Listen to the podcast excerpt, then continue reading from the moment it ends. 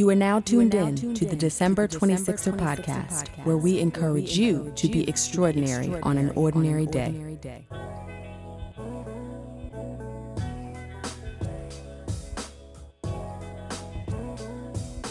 What's up, 26er family? Welcome to another episode of the December 26er podcast. I am your host, Delisha, and this episode features David Adams. David is the Director of Social Emotional Learning at the Urban Assembly and a commander in the United States Army Reserve. Now, I won't try to explain to you here what social emotional learning is. David does a much better job at that, but I'll just say this. David and his team at Urban Assembly help to ensure that schools offer staff and students the relevant training to develop competencies that will positively impact their mental health and set them up for success in not only school, but also at work and in life. During our conversation, we discussed how David's work in such a crucial area impacts his views on the community, how he's raising his own children, and even how he leads in the military. So go ahead, take a listen, and I hope you enjoy. David, welcome to the December 26er podcast. How are you? I'm doing great. Thank you. How are you? Good. I must say, you might have the brightest smile of any guest who's ever been on this show. Well, you know, I'm happy to do things and you're helping me do those things and I appreciate that very much. I appreciate that the excitement is coming through and the enthusiasm. I can I can feel it. Great. So let's go. Shoot.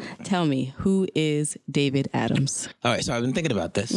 Um, and David Adams is a guy who thinks that we can do better. Um, I think when we look at our communities, when we look at our, our families, when we look at our country, I keep saying to myself, we can do better. And I don't always know what that better is or how to get there. Uh, but I believe in, in many of the things that we do when we see um, that this is not good enough. Um, and I'm the kind of guy who wants to make things better. And so that's who I am. That's what I do. I make things better, whether it's uh, through education, um, whether it's through our service in terms of military, um, or being trying to best be, be the best that I can be. Awesome. So I want to unpack all of those things. Shoot. Um, but let's talk first at how you got there. How did you get to the point where you said things can be, be- better and I want to be a part of that process or that journey? I think when when you start to understand how and where we've come from, um, and you see people who have looked at uh, the world around them, um, and who said that I'm not going to invest for me right now, right? Um, I'm going to invest for the next generation or the generation after that. You know, I think a lot about um, Maya Angelou's poem. Um,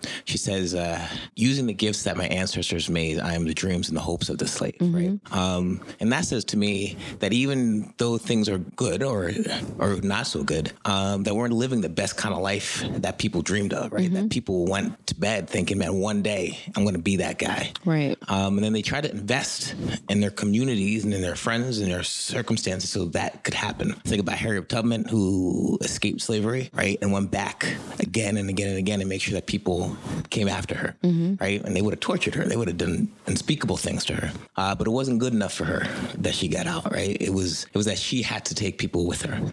Um, so I think these are the things that kind of in, have shaped and inspired me. Um, people have spent a lot of time reaching out to me um, and and giving me an opportunity to be successful. Um, and so I, I hope that my uh, my goal or my contribution in life is being able to to, get, to reach out and give other people that same opportunity um, and open their eyes with regards to saying, you know, however things are going, we can make them better. Awesome. So, do you feel like, you know, from your personal story, your childhood, and your upbringing, those people were instrumental in helping you see that there was a better way or there was more out there? What is your personal story? How does that play into this? Oh, I like to think that I'm a I'm a person of institutions. Um, I have institutions that shape me. Uh, my family, uh, the military, um, camp. Um, these these places have have taught me to think beyond myself. Church. Um, obviously, my mom would be uh, crestfallen if she I did not mention my Gotta church, mention right? church gets so much Church. shine on this podcast. All right, all right. Sunday school, Mr. Hart. Um, so yeah, I mean, I think I think places like that taught me that what you give beyond yourself is is a true kind of uh, measure of a, of, a, of a man or of a character. Um, so I think when you're moving through those spaces and you see how people are able to overcome their own situations, um, and and always look around them and say, you know, here's five dollars to to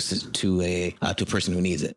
Um, uh, here is here's some way that I can contribute contribute to something that's bigger than myself, to the whole. I think when people find that purpose and, and recognize that the whole is where we need to be, mm-hmm. um, that by, by investing in the whole, we're really investing in ourselves, um, then there's always something to change, right? Absolutely. There's always something to make better. And I think when you realize um, that people spent their lives uh, investing in you, even though they didn't know you, mm-hmm. right? Even though they never seen you, um, they gave their lives for you so that someone like you could be better than they were. Mm-hmm. And I feel like you're motivated to do something for for the future generations too. Absolutely. And that's a perfect segue into the work that you do professionally outside of your military service, which we'll talk about as well. But you are impacting the future generation. What is your current uh, position in your career? Sure. So I, I, serve as the director for social and emotional learning at the Urban Assembly. Uh, we are a network of 22 public schools in New York City. Um, and in that role, um, I serve uh, as a head of a team of four um, who are dedicated to teaching students uh, the skills that they need to relate to themselves and relate to others, as well as see themselves as part of a community, make good decisions, and solve problems. Now, how did you get here? Because I'm sure it's not something that you start college and you're like, I'm going to get into social emotional learning. Or maybe it is. I don't know. But like, how did you get into this role? What what led to this point? Well, and, and incidentally, mm-hmm. I, I, did start college and, mm-hmm. and I, I, was inspired by a professor, um, Professor Dr. Maurice, Maurice Elias, um, who spent his career thinking about uh, the role of psychology um, in education. So I've always been interested in the educational gap. Um, and I wasn't convinced that the educational gap was be- because black kids or brown kids uh, were not as smart as, as everybody else. Mm-hmm. Um, but I do believe that there are certain types of of things that help us achieve. Um, and these things um, are not always kind of the, the X's and the O's and the A's and the B's. Um, these are the things that, that we need to think about in terms of how we make decisions. Um, what are the kinds of ways that we solve problems? Um, and how do we be resilient um, against some of the challenges that a lot of our black and brown kids are facing? Right. Right. So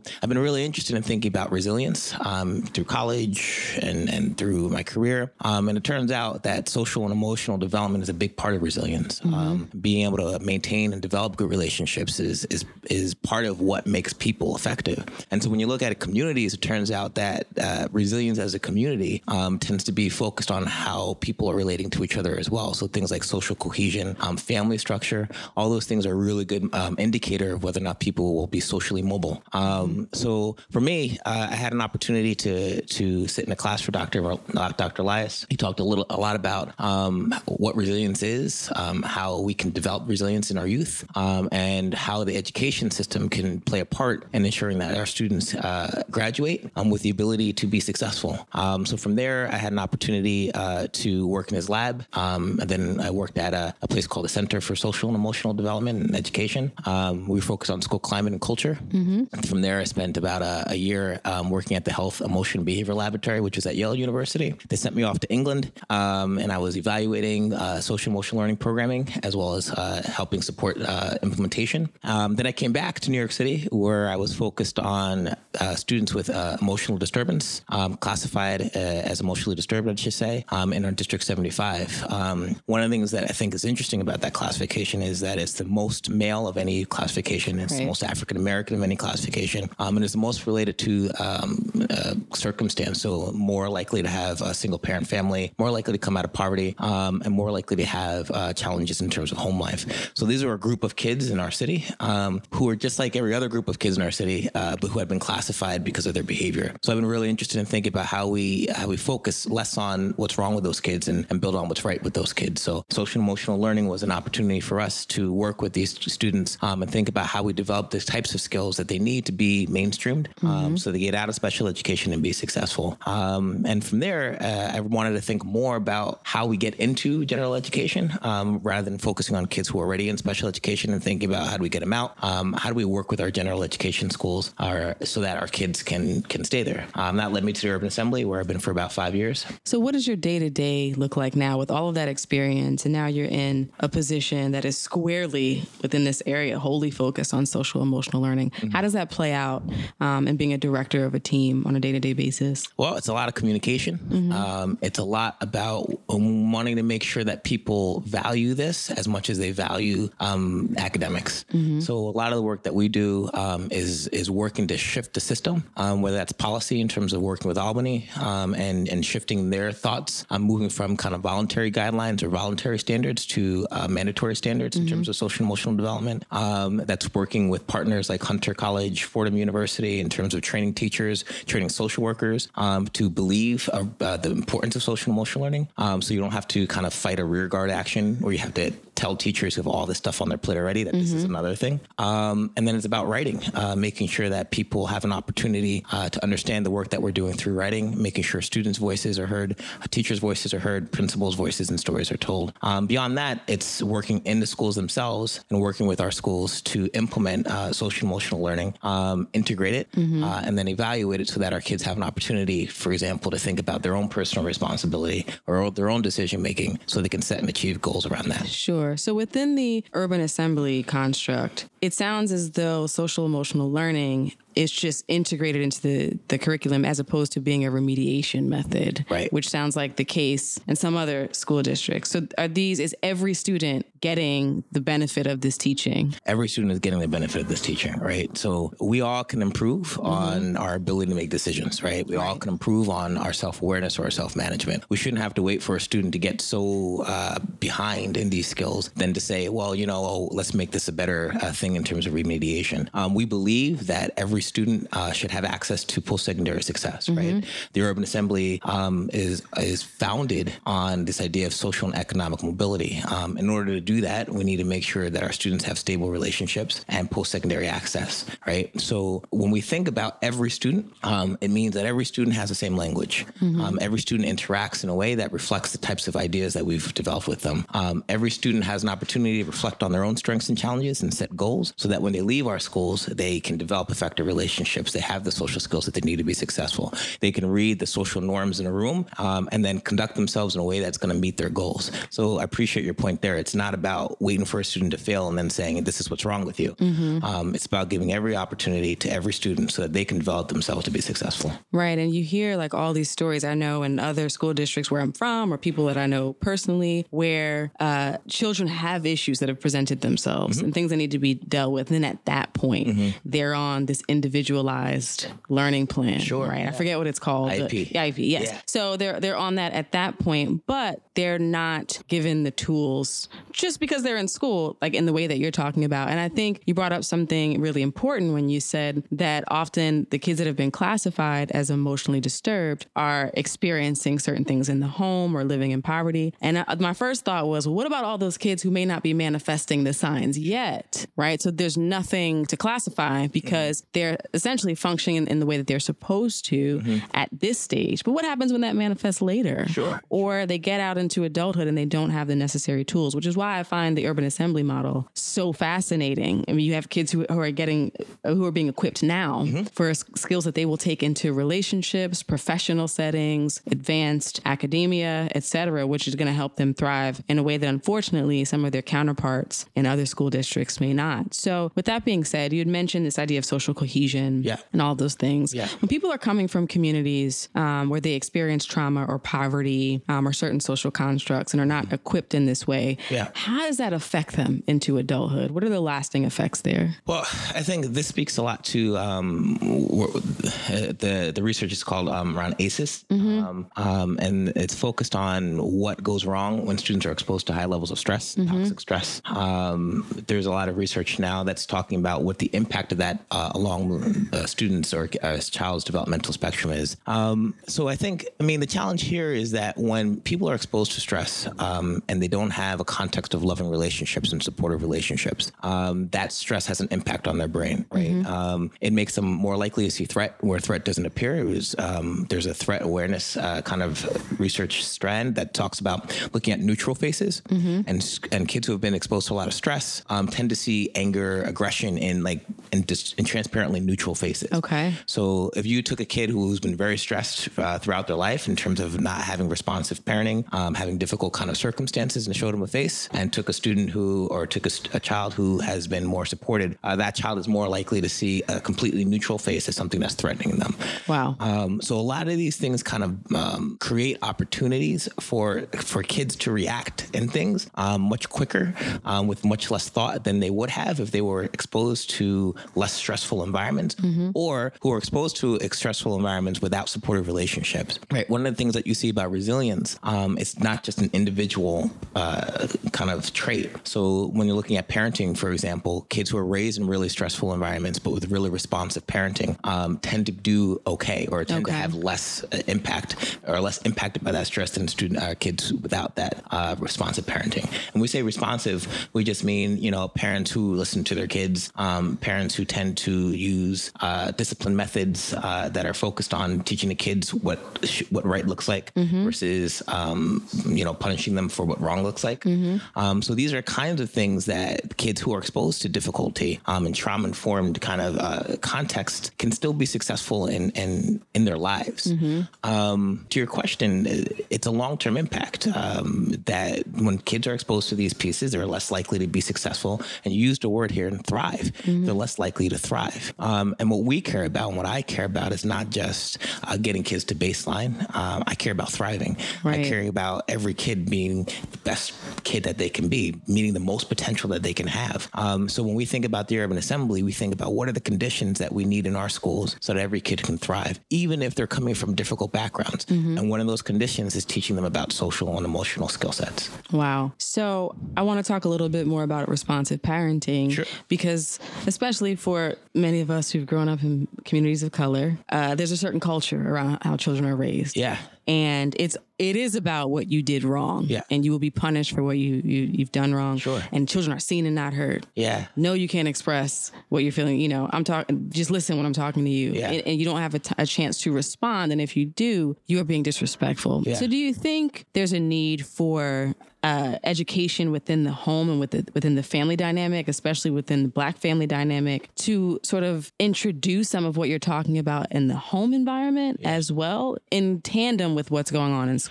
So there's a concept here of good enough parenting, Mm-hmm. right? That most parents, you know, are really, really uh, worried about messing their kid up for life. and, Right. you know, um, and in fact, most parents are good enough. You know, Mm-hmm. unless you're cracking your kid over the head every day, you know, with a spatula. you- Most parents are good enough um, Mm-hmm. to to raise kids in a way that they're going to be successful. Um, it becomes more complicated as the stress levels increase, Mm-hmm. right? So like as you get into higher and higher levels of stress, um, the quality of your parenting tends to be uh, more important in terms of those kids' outcomes. Mm-hmm. So like if you're in like in a middle class neighborhood and you don't have a lot of issues in your life, uh, most parenting is going to be good enough. Um, so I think when we're thinking about our high needs kids in our high needs neighborhoods, they need to be exposed to high quality parenting. Um, and most parents are doing the best they can. Right. Right. So like, um, you know, when a parent slaps or, or beats their kid or slaps them, um, they're trying to show them what the right thing is. Right. They're doing that because they're trying to show them what right looks like. Um, and I think the hard part of this is trying to work with parents or working with parents um, to be more proactive in terms of how they're relating to their kids. And there's simple things you can do. Right. Like, um, how do you establish expectations in your home um, and do that before your your your your child makes a mistake. Right. So like, this is how we work with the oven. This is how we work with the toilet. This is how we work with these different things. How do we establish routines in the home so that's that uh, kids are confident in what they should be doing um, and can move from a transition from one thing to another and effectively, right? And then how can we identify what is the disconnect between what the student or what the child expects, um, what we expect, and what the child did. So when we see a child act out, we always think about it as a mismatch between what our expectations are and those child's actions. Right. So when we talk about, you know, hey, what was my expectation? Why was my expectation this?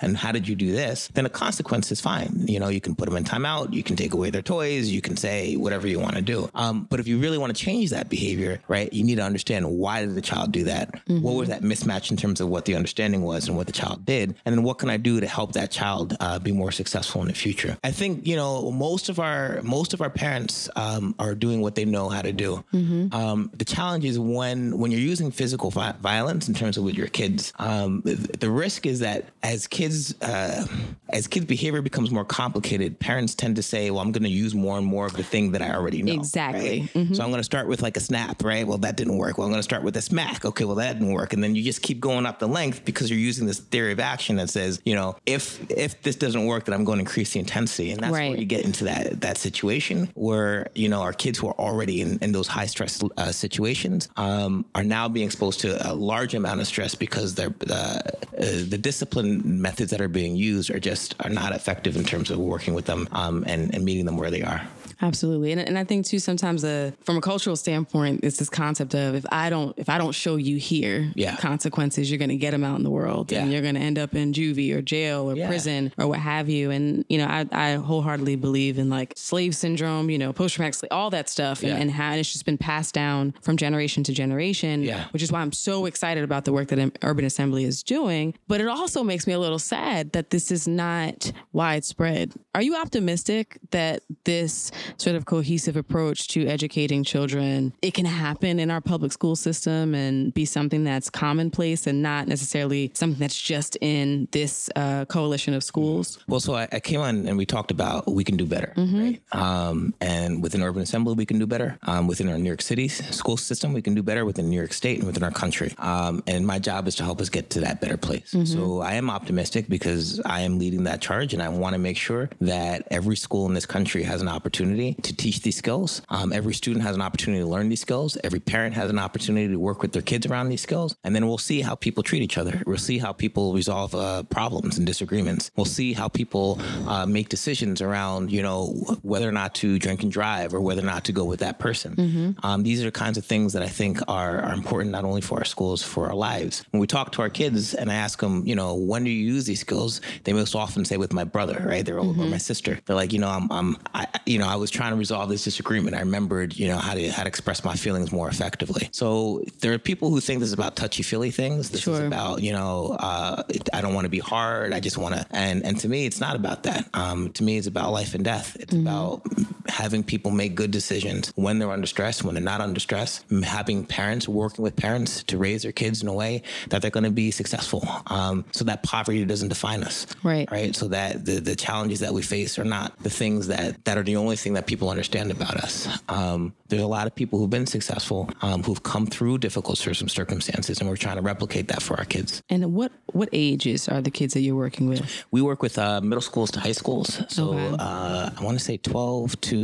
18. Okay, so if someone is listening to this and they have, say, a 16 year old who they've been having behavioral challenges with or some issues with, and they say, "This is something that I want to expose my teenager to," is it ever too late in the developmental process to introduce social emotional learning? You ask such great questions. uh, it's never too late. Um, the most important thing that that I would say is that what we do is a lot more important than what we say. Okay. Right. So going back to our conversation a little bit about parents, um, one of the big challenges that parents have, for example, is that uh, they want to you know curse up a storm around their kids mm-hmm. and then smack their kids when they hear their kids cursing and saying, "Don't do that." Right. Um, your your child is going to respond to what they see. Right. And so it's never too late to to demonstrate or develop the social emotional skills as kids get older, it becomes more important to model it rather than tell it, right? Mm-hmm. You can tell a five year old, um, you know, how to resolve a conflict. A 16 year old is just going to watch how you deal with your spouse, right? right? And be like, I'm going to do that or mm-hmm. not. Um, so I think as we get older, uh, we need to be thinking about how we model these things mm-hmm. um, and make sure there's consistency between what we say and what we do. Awesome. So since you mentioned a spouse, I'm going to shift gears a little bit.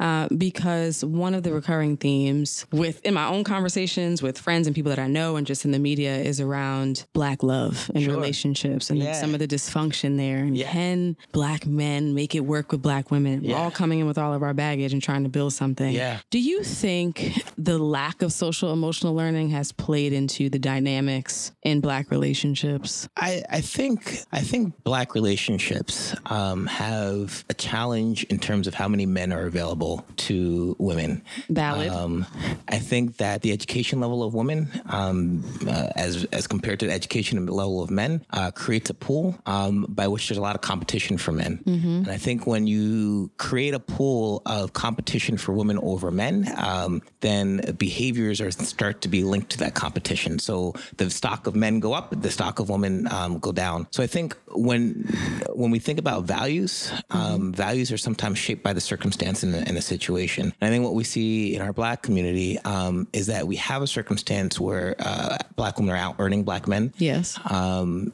and there's not enough Black men anyway in terms of people who are in the in the pool of employable men who are making a, a living um, that makes it so that there's a lot of options for black men um, as you probably know black men tend to have a higher interracial dating Yes. um, than than black women. So when you're looking at just the pool, um, I think it puts a lot of pressure. And I think this comes back to co- the the concept of values, um, what type of values that we have, and how we're living out those values. Um, so I think every relationship benefits from people who can communicate their their needs and wants. Um, every every relationship benefits when people are able to manage themselves effectively, um, take responsibility, and make decisions. Um, I think with with regards to our relationships in our community, I'd like to see I'd like to see us be more willing to communicate.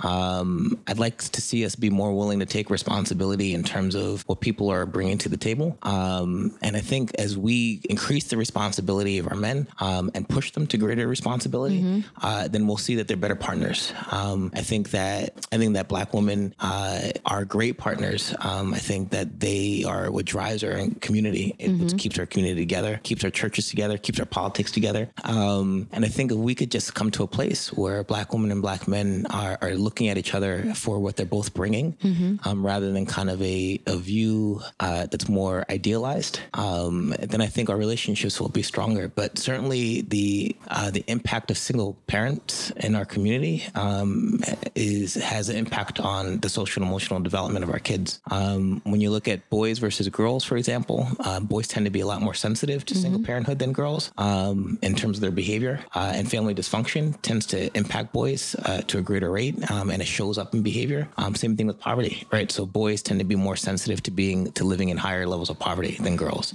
um, and then again, the the impact of that shows up in, in behavior. So boys, I think in general, tend to be more sensitive to dysfunction, um, and and and it shows up in the types of juvenile kind of um, justice linked activities, uh, behavioral activities um, that I think should give us pause uh, when we think about what we're trying to do with our families, right? So I think when we think about our families and why we have our families and what we're trying to accomplish, um, I think we need to think beyond our individual needs and think about the, the whole. Back to the conversation we had Right. before. And I, I find it interesting that you said pushing black men into greater responsibility. Ironically, there's been a clip that's been circulating the last few days. John Gray, the famous pastor, um, who was on a talk show or something with women hosts. And this clip has now gone viral because he spoke to, and I'm paraphrasing, how his wife essentially had to grow him up Yes. in a way. And and he said he came, he married someone who was two sizes too big and he had to grow into the marriage. Um, and he was praising her in a sense for being a covering and pushing him into greater. However, it has drawn a lot of ire, a lot of black backlash online,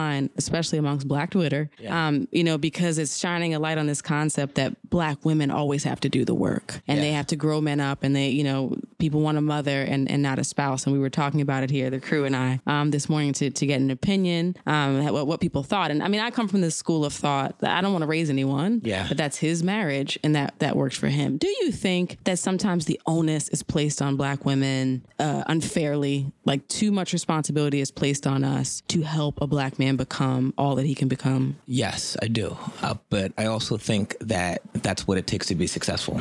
Um, I don't think it's just black women. I think our black community has to raise up our men.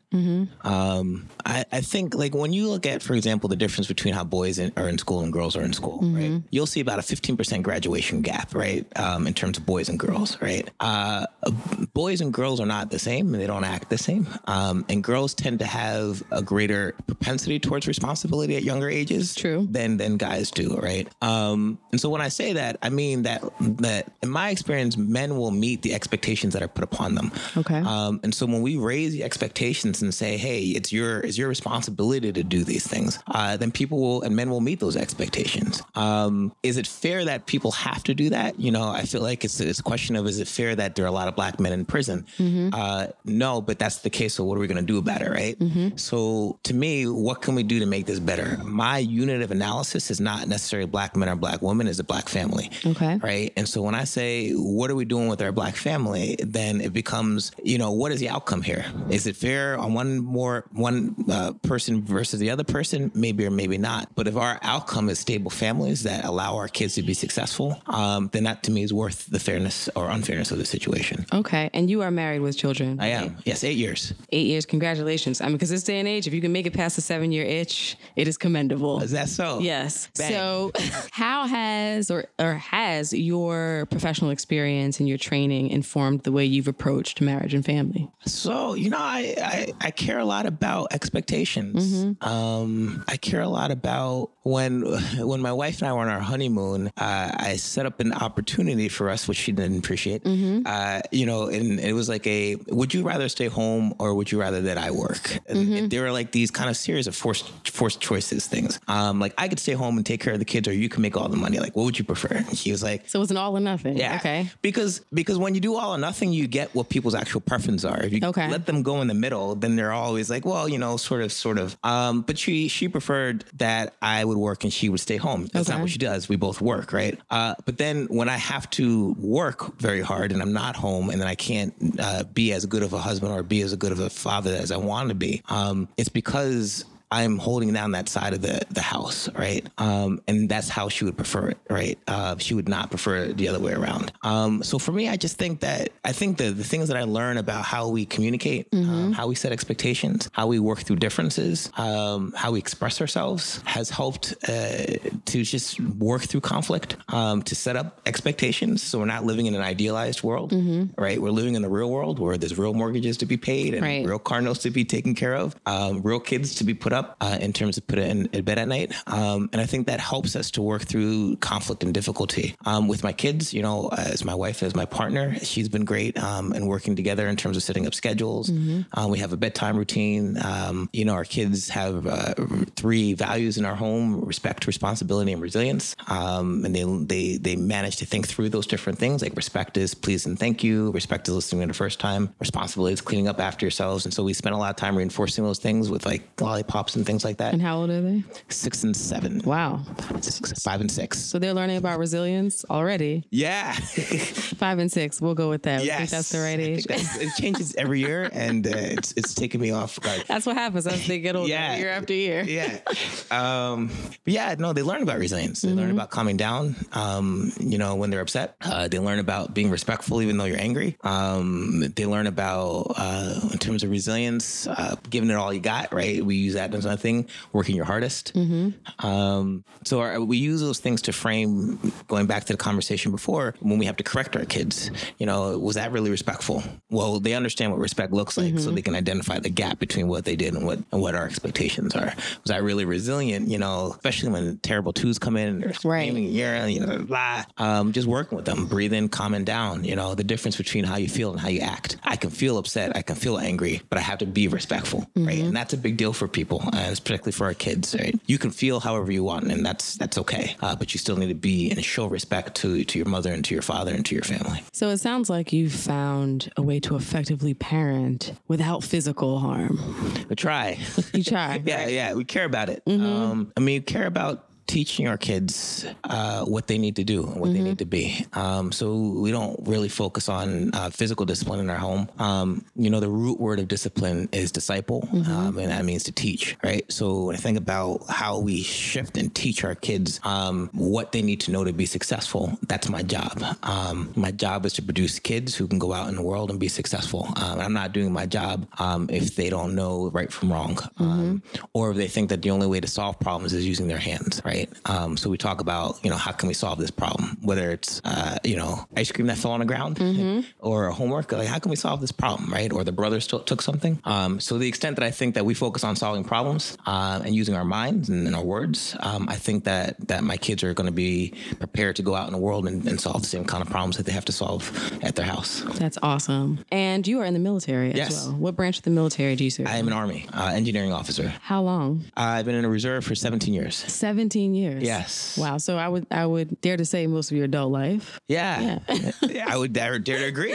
Um, you got a baby face. So um so what role you said you are a I'm a, a, a engineer officer. Engineer officer. Yeah, so I, I, remember the first time that we spoke, you had been up. Yeah, I the was night before. South Carolina. and, and uh, we were I run a, um, basic training company for drill sergeants. So uh, essentially, our job is to socialize mm-hmm. civilians into soldiers um, through basic training. Okay, so, uh, that's where I was when we were, talking. I was running with this uh, trainees. So you know, when we think of military, we think of rigid, right? Literally militaristic. Like yeah, it's all about schedules and being regimented. Yeah, um, there is no room for emotion. Sure. in it. But have you been able to utilize some of the skills that you have Absolutely. in your your day job, for lack of a better term, in your military service and training these recruits? Yes. In yes. what way? Well, I mean, look, the military is all about cooperation, mm-hmm. right? It's, it's, just a big team. Uh, the best teams are the teams that work the best with each other and who have roles that people are comfortable with, mm-hmm. right? And how do you work together? You got to communicate, right? So here's an example of how we do that in the Army. Um, you know, uh, let's say we have a long movement and people aren't getting along. Um, if it's five miles, we give them really heavy stuff. We give 20 people, you know, uh, a, a, fake dummy for 160 pounds mm-hmm. and say, you got to move it five miles. Um, there's only two options, right? You can communicate and figure it out and everybody can take turns carrying it, or you can yell at each other for mm-hmm. five miles. Well, there's people who take responsibility, do most of the work. Um, so the, the military sets up situations to teach people how to work together. Um, and people who have the skills are more able to, to, to maximize those situations. Mm-hmm. And people who struggle with them um, learn them through our corrective action where you're looking at it and you're saying that that that platoon moved this dummy, you know, 10 miles, you moved it 25 feet, mm-hmm. right? Why? Right? Well, because everybody was arguing the whole time or because somebody in the back didn't want to carry the dummy. Um, and that's going to fail. Uh, it's going to give you a fail. It's going to give you a fail on a mission and training. It's going to give you a fail in real life. So to me, the military is just about teamwork. Um, it's about working with each other to accomplish a mission. Um, and we work with each other better when we have better relationships, when we have better communication skills, when we be, be better able to manage ourselves and, and solve problems. Um, so we work with our trainees by creating circumstances by which they hopefully figure that out by mm-hmm. themselves. Um, and then we issue corrective action to motivate them to figure them figure that out by themselves um, when they're struggling with those kinds of things that help the team be successful. Awesome. Now, in the reverse of that, when I meet someone who's been in the military and has had, you know, long-standing service, I picture someone who's very regimented in their civilian life as well. Like up really early, you know, almost like an automaton who gets things done. They're very productive. You know, that whole we get more done before, yes. you know, whatever time than the, than everyone it's else. Gotta be like nine o'clock. You get up very early. yes. that's true. Yeah. Do you feel that your military service and experience helps you be productive in your regular life as well? Yes. Yeah, mm-hmm. I, I, would say yes. Um, there's a couple of things I think military has helped me to do. Um, first is set, uh, create plans, mm-hmm. right, um, and then create backup plans, and then create contingency plans, right. So the military is really big on planning, um, and so uh, the military uh, approach to to creating plans um, has helped me to think about how I arrange uh, big kind of projects. Mm-hmm. Um, the second thing I think that's been really helpful is, is communication channels. Uh, military cares a lot about how communication channels are, are constructed mm-hmm. um, because communication is what creates uh, adaptability, right? If you can communicate in a battlefield, then you can adapt to the enemy um, and you can be successful. Mm-hmm. Um, so for me, I think in our, my civilian career, I think a lot about how we set up communication channels, how people talk to each other, how information flows up and down um, a hierarchy, um, and how decisions get made. Mm-hmm. Um, and then lastly, I think what the military does a really good job of is defining roles and defining how those roles play a part into the larger whole, right? So you could be a pencil sharpener, right? But I'm going to explain to you how your sharpened pencil helps him sign his name, which helps us, you know, succeed in this far off mission in this far off land. So I think uh, the military does a good job at really thinking about what kinds of roles that we need to have to be successful, and then making sure people understand how their small roles uh, contribute to the larger whole. And I try to replicate that a little bit in, in the work that I do in urban assembly and other places. Love it. Now I'm going to ask a question that I didn't plan to ask. Shoot. But since we are talking about military, I want your opinion. Okay. You know, we're, we're living in a day and age where there's a lot of talk around the NFL. Yeah. And, you know, players kneeling and protest. Yeah, sure. Police brutality and the treatment of black and brown folks in the States. And somehow that has morphed into this idea that you either got to support our troops and our military and, you know, support our flag and country or kneel. Uh, that those things are not mutually exclusive. exclusive. What is your view on players who kneel as it relates to this idea that they're not supporting our troops or being patriots? I don't think the two have anything to do with each other. Um, I think within the military, uh, there's certainly a, a high status placed on our flag as a symbol of our nation. Um, when when military members are killed, um, the flag is placed on a coffin, folded up, and given to the widow. Um, That is a specific kind of context, which is in the military, right? Um, and in America, if you're not in the military, you're not necessarily having to to follow the rules of that context. Um, in America, you can do whatever you want with the flag. Um, I do know that Colin Kaepernick, for example, uh, refused to stand up for, at first, and uh, it was his teammate who was a special forces Right. veteran um, who talked to him about how that could be perceived and how kneeling was a, shi- a sign of respect, um, but that could still get his message across. So uh, it seems confusing to me that that he would not uh, he would start standing up, start kneeling in order to to show respect to those people who had deep, deeply held values around the flag, and then was criticized for kneeling. Um, so I, you know, I think it's an opportunity to criticize people for um, bringing attention to uh, police brutality, um, to the way that black men, um, brown men are profiled. Um, I think it's unfortunate. I think this, this is a country where our flag um, gives us the freedom to make the decisions that we want to make. And I think that Colin Kaepernick um, made an effort uh, to show respect. Um, and I think that in every other context, when you kneel for the Queen, when you kneel for prayer, um, kneeling is a sign of, of, of respect. Um, and I think they've made this about, you know, politics um, when it could have been about how we do better with regards to how our police and, and our and our and our community are interacting. And I think we can do better. Absolutely. So tell me, I want to know about a time when you had to be extraordinary on an ordinary day. Okay, so I've been thinking about this, you know, um, and uh, I think about being extraordinary through the eyes of my kids. Um, and what I do that's extraordinary for my kids uh, is I help them um, just to be better people, right? So if I come home after you know some time away from the military and I bring them a toy, um, they're really into it. You know, uh, if I'm playing Halo or Injustice and I'm beating people, like my kids are really really excited about that. Um, and so I think about fatherhood as this extraordinary thing because it's like I'm not as extraordinary as my kids think I am. Um, but sometimes I think if I could be as extraordinary as they believe that I am, uh, that I could be a better person every day. Um, so I think for me, just like the extraordinary thing is is trying to be a good father um, and working to live up to this kind of uh, view or image that my kids have of me. Um, and I think as I get older uh, and as they get older, you know, that image is going to go away. Um, but I hopefully I get a little bit closer to that uh, and they can be proud of, of the work that I've done um, and feel a sense that, you know, they're, they're kids to people who care about them and they're prepared to, to do great things in this world. Did your father play a similar role in your life? Do you feel like you idealized him as well? Yeah, I do think, you know, uh, when you're a kid, um, everything that your dad does is really cool. So whether that was canoeing, he would teach us canoeing. He taught us how to change a tire. I taught us basketball. Um, our, my dad took us to karate. Um, you know, I think that, uh, I think the extraordinary thing about being a father um, is about doing the best you can for your kids. Um, and if you could imagine how your kids see you and then like get half of that way, then you're like, you're, you're doing, every- you're doing everything you can to be a good guy. Um, and I think when you're struggling, uh, one of the, when I struggle, one of the things I think about is like, well, you know, how would my kids see me? How will my kids feel about me? Um, my dad told me when he was going to grad school, he went to grad school when he was older, I think in his 40s. Um, he started struggling and he thought to himself, you know, I push my kids every day to do well in school. How would they see me if I if I don't push myself? Right. So like that's the extraordinary thing for me. You know, like we've done a really long ruck marches in the army, um, and and I think about like, man, how are my kids seeing me? You know, if I were to fail this, you know, they still think I was great. They come up with all sorts of excuses. Don't get me wrong, because I'm losing in Halo, they're like, "Wow, that guy's cheating." You know, the, the controller's not working. Don't worry, Pop, you're still cool. Um, uh, and sometimes in basic training with our, uh, our young men and they want to quit, um, we call up their parents or their dad and mm-hmm. say, hey, you know, don't tell me you want to quit. Tell him you want to quit. Um, and what do you think about that? So I just, the most extraordinary thing I feel like I've ever done is, is try to be a good dad um, and try and live up to my kids' expectations um, and, and hopefully put them out in the world that appreciates what they can offer. That's great and honorable, especially within our community. Uh, but I do have a follow up question. Sure. What do you say to the student that comes to you, says, Mr. Adams, I don't have a dad.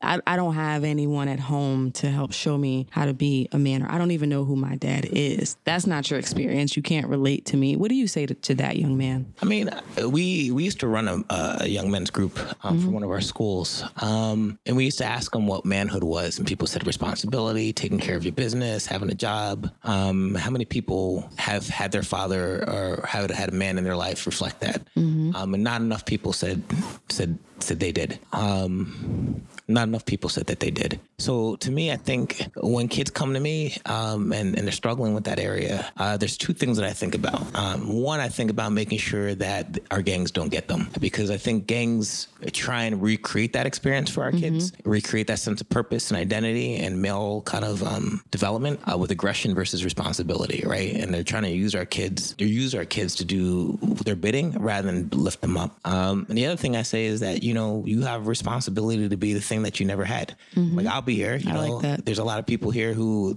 um, who are willing to mentor. You know, obviously Brandon Frame is doing a great job with the Black Men Can. Yes, absolutely. Um, there there's mentor organizations within our schools, um, but we know what we're missing. You know, we know what it feels like to to not have somebody teach you the kinds of things. Um, and what are we doing so that that's not my your kid's experience? Mm-hmm. What are what are you going to do to make sure that that's not the experience of your son? Um, and we're replicating that same sense. I've had a lot of people give me excuses in that way. Um, say, you know, well, I never knew that, never right. felt it, and now it's my job to get that out there. There's a lot of people out here who are saying, I want to make that better. Like I want to do better by that. If not my dad, um, then somebody else who cares about me. Mm-hmm. Um, but I think it's it, it's surprising to me what people can do when they know that other people believe in them. Right. Um, and the New York City Department of Education has a, a initiative called NYC Men Teach, um, which is focused on bringing men of color into New York City Department of Education in terms of teaching. Mm-hmm. Um, the importance of positive black real male um, images, I think, can't be overstated. Absolutely. Um, you know, Brandon would say, uh, I want our kids to have the same confidence in terms of being a lawyer, um, an entrepreneur, a, an astronaut, um, as they they say when I'm going to be a basketball player uh, mm-hmm. uh, or a football player. And our kids, if you ask them, they'll be like, you know, I'm going to be a basketball player in the NBA, and if it doesn't work out, I might do the football thing,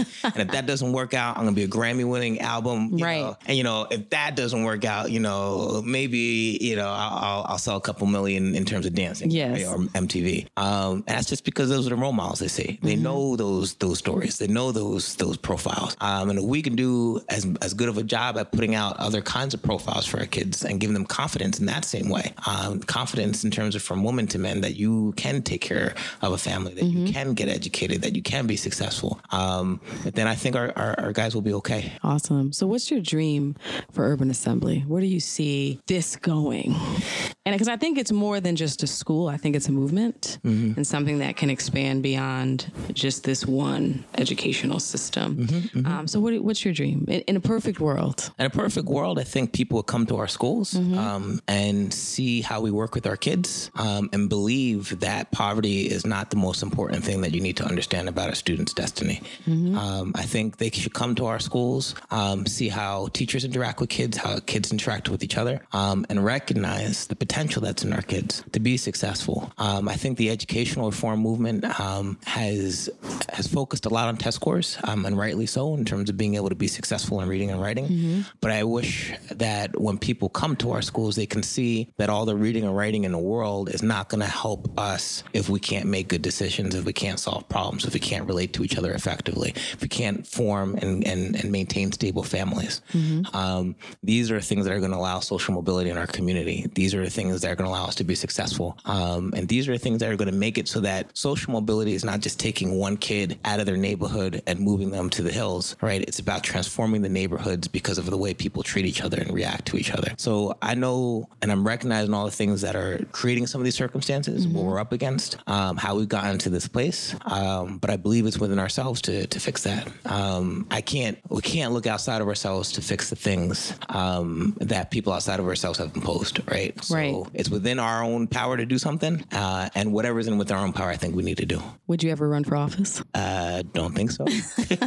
Depends I feel like on what office. a platform like that's coming together here, but okay. Yeah, so, sure. Mm-hmm. I, I take that back. No, I, you know, it depends on what office. I think it's it's. I care about making a difference. You know, um, I think, as I said, we can do better. Mm-hmm. You know, there are some people out there, it's particularly in the current political sense, who don't think we can do better. Mm-hmm. All right, they see people screaming at each other, yelling at each other, calling each other names, and they say we can't do better. Or they see people, black people, shooting each other, shooting each other in the streets, and say, oh, we can't do better than that, right? Or we see uh, homes that are that are led um, and and and they're broken down in terms of how people are relating, and they say we can't do better than that. And I don't believe that. Mm-hmm. You know, I believe that somebody one day was in chains and looked up in the stars and said, if not me, then my son. If not my son, then their grandson. Mm-hmm. Um, and if they had optimism, right, what what what's our excuse? Right. right. You know, if they could believe in with no government behind them, with with people getting whipped and chained and killed, that there was something better than this, mm-hmm. um, then why are we so you know wrapped around the axle around uh, what the challenges that we face are? So right. And I think there are parents who maybe in other communities or school systems who want better for their kids mm-hmm. and say, you know, I didn't have it. Maybe there was dysfunction mm-hmm. within my family dynamic growing up, but I want better for my children. I'm not getting the support and ancillary resources that I need from their school, yeah. but I want to figure this out on my own. Can you direct those families somewhere when they don't have access to social emotional learning through their school system or where they could start just to get educated and start to implement some of these teachings or ideas into their homes? Yeah, sure. I think um, I think number one, um, people who make noise get get responses, mm-hmm. right? You know, uh, people who vote get responded to. You know, old people vote. That's why they never cut Social Security, right? Right. Um, so when parents care about something and they come to their school and they say, "I care about this," and they go to the town board meeting and they say, "I care about this," and the schools will respond. Um, with regards to outside of there, I mean, there are a lot of places where kids can learn these skills. Mm-hmm. Sports is a really good example of that. The question is, can we be explicit about it? Right. Right. As opposed to saying, you know, this is about winning, uh, saying it's about learning how to dis- uh, resolve conflict. Mm-hmm. Right. Um, I think when we look at our, our church um, and our and our civics institutions, um, they're another place where people learn about how to, to get along and work uh, work with each other. Um, and I think there's a lot of uh, things like the YMCA, Boys and Girls Club, that are being more explicit now in terms of what their mission is. Mm-hmm. Instead of just saying youth development, they're saying, you know, I want to produce a child who can solve problems. I right. want to produce a problem who a child who looks at decisions that he can make or she can make um, and makes the one that's most in line with their goals and their values. Mm-hmm. Um, I think if we can be a little bit more explicit in terms of our value systems and, and not be afraid of that, right? Like, what do we value? What do we care about? What are we willing to sacrifice for? Right. In our homes, in our communities, all right, then we're going to see people start to make decisions that are in line with those values. And then we're going to see people use that language um, and then have access to people who care about those kinds of things. Absolutely. And whose story do you draw inspiration from? You know, I, I, I'm a big fan of John Lewis. Mm-hmm. Um, I know it's kind of cliche um, because John Lewis uh, said, you know, you've given us the law, I'm going to test it with myself. Mm-hmm. Right. So JFK had passed this, the interstate kind of bus travel uh, law that said it must be desegregated. Right. Um, and then John Lewis just got on the bus and was like, well, let's, let's do this thing. You right. know, the law says I can do this. Um, and they, they took him and they beat him and, and, he got up and he did it again. And that wasn't for John Lewis, right? That was mm-hmm. for you and that was for me. Right.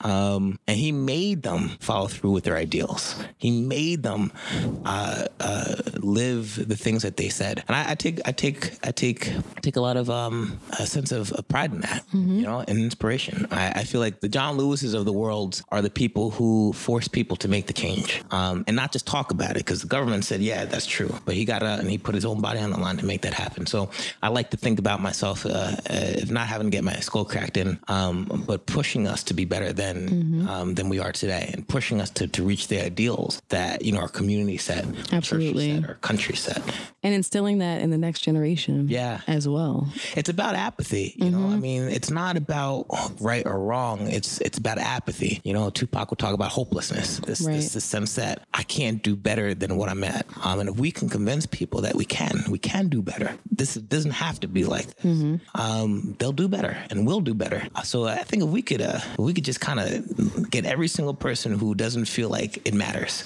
they matter, their story matters, and show them that there's a change to be had, and each person has a part to play in that change. Then we'll we'll continue to make this place a better place to be. Do you think part of it though is, you know, we have a generation of people of color who are highly educated, mm-hmm.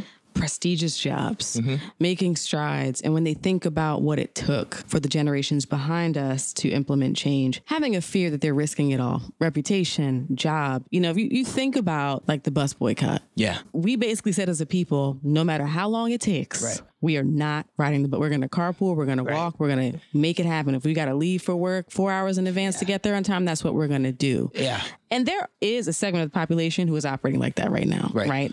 Working towards causes, making it happen, boots on the ground. But I think sometimes for the professionals, quote Yeah. unquote, uh, black folks, we think about the John Lewises of the world getting Right. thrown in the back of paddy wagons and cracked over the head and then having a record as a result. Yeah. We think about what we're risking Yeah. by taking those steps. Do you think that's a valid concern? Number one. And number two, do you think that people are just not thinking about the other ways in which you can implement change that don't involve standing on the front lines and getting arrested and hogtied and all that stuff? I think um, we need to be tapped into something larger than ourselves.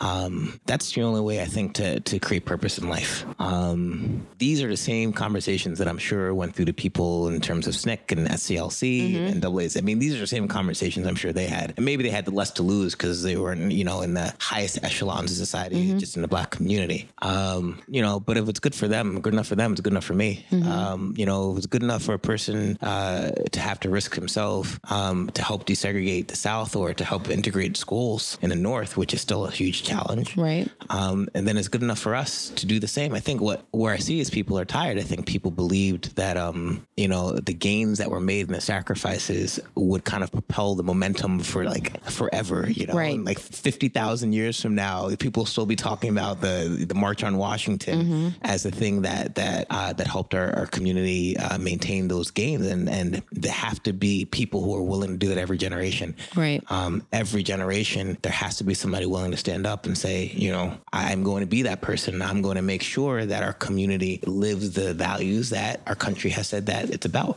Awesome. So, what's on the horizon for David Adams?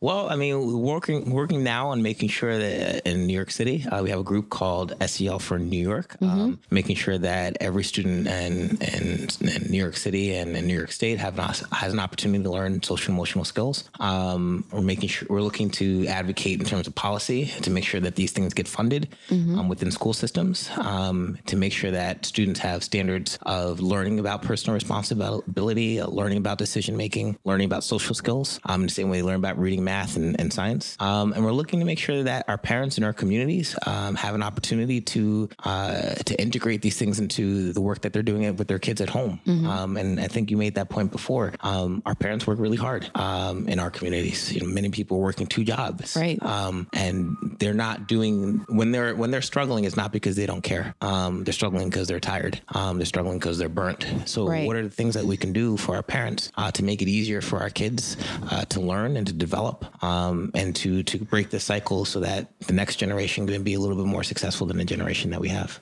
Awesome. And where can people learn more about SEL for New York? Oh, uh, so if you contact me at dadams at urbanassembly.org, um, we will get you that information. Um, or you can go to our Urban Assembly website at urbanassembly.org, um, and then I can get you the information on, the, on that. There's also SEL for US.